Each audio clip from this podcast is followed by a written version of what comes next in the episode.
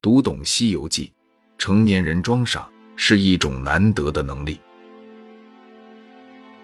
老子有言：“大智若愚，大巧若拙。”智者往往懂得手拙藏巧，他们的聪慧并不显露于人前，甚至看上去都有些愚笨。而聪明外露者过分精明，反倒容易给自己招致灾祸。经历越多，越发觉得懂得适时装傻是一种难得的能力。《西游记》里的猪八戒装傻是自在逍遥的态度。知乎上有一个热门话题：看过《西游记》原著后，为什么那么多人开始喜欢猪八戒？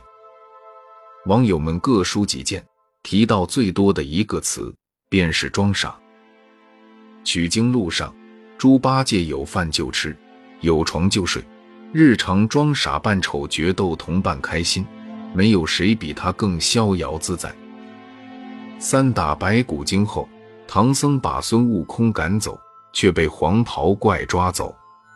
猪八戒无奈之下，只好去花果山搬救兵，却受到了猴子猴孙的挖苦戏弄。他们先是压着八戒磕头认罪。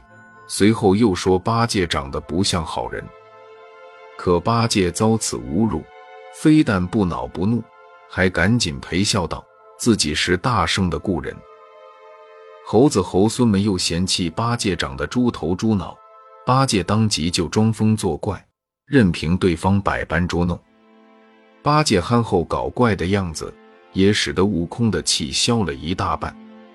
随后，八戒又顺水推舟。对大圣溜须拍马，成功把悟空哄下了山。八戒在花果山所受的这些委屈，换了其他任何人承受，估计都会郁闷好久。但八戒却始终装傻充愣，嬉笑以对。看过《西游记》的人都知道，在师徒四人中，八戒受到的委屈和责备是最多的，比如悟空。气急败坏时，就骂八戒是呆子、笨货。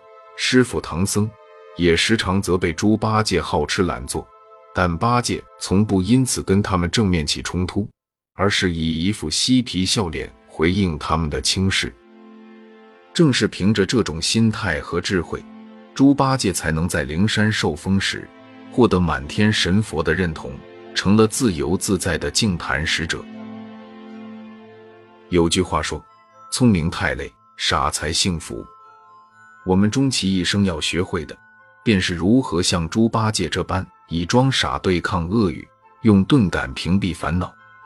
毕竟，活得太清醒的人，整日会被负面情绪所扰，从而丧失快乐的能力；活得傻一点的人，却能在笑纳所有伤害后，仍选择傻里傻气的过活。这样的人会比谁都活得自在逍遥。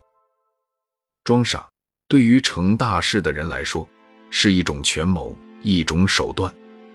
越成功的人越擅长伪装，越厉害的人越懂得装傻。《论语》有云：“智可及，愚不可及。”聪明人随处可见，但能操控全局，将内心的智慧与愚钝切换自如。却绝非易事。能做到这一点的人，才能在纷繁复杂的世间周旋有术，处事有方。梁漱溟根据庄子、达生，把人生修炼分为四个阶段。第一阶段，没有什么底气，还气势汹汹，像无赖叫嚣的街头小混混。第二阶段，争强好胜，俨如指点江山、激扬文字的年轻人。第三阶段，虽然好胜的迹象看上去已经全泯，但是眼睛里金光还盛，说明气势未消，容易冲动。第四阶段，示弱装傻，身怀绝技，秘不示人。年轻时总想表现自己的聪明，生怕别人说自己傻，现如今才明白，能懂得装傻的才是真正了不起的人。他们看起来虽然愚笨，但心如明镜，活得通透。做到这一点的人，一生自然宠辱不惊，自在从容。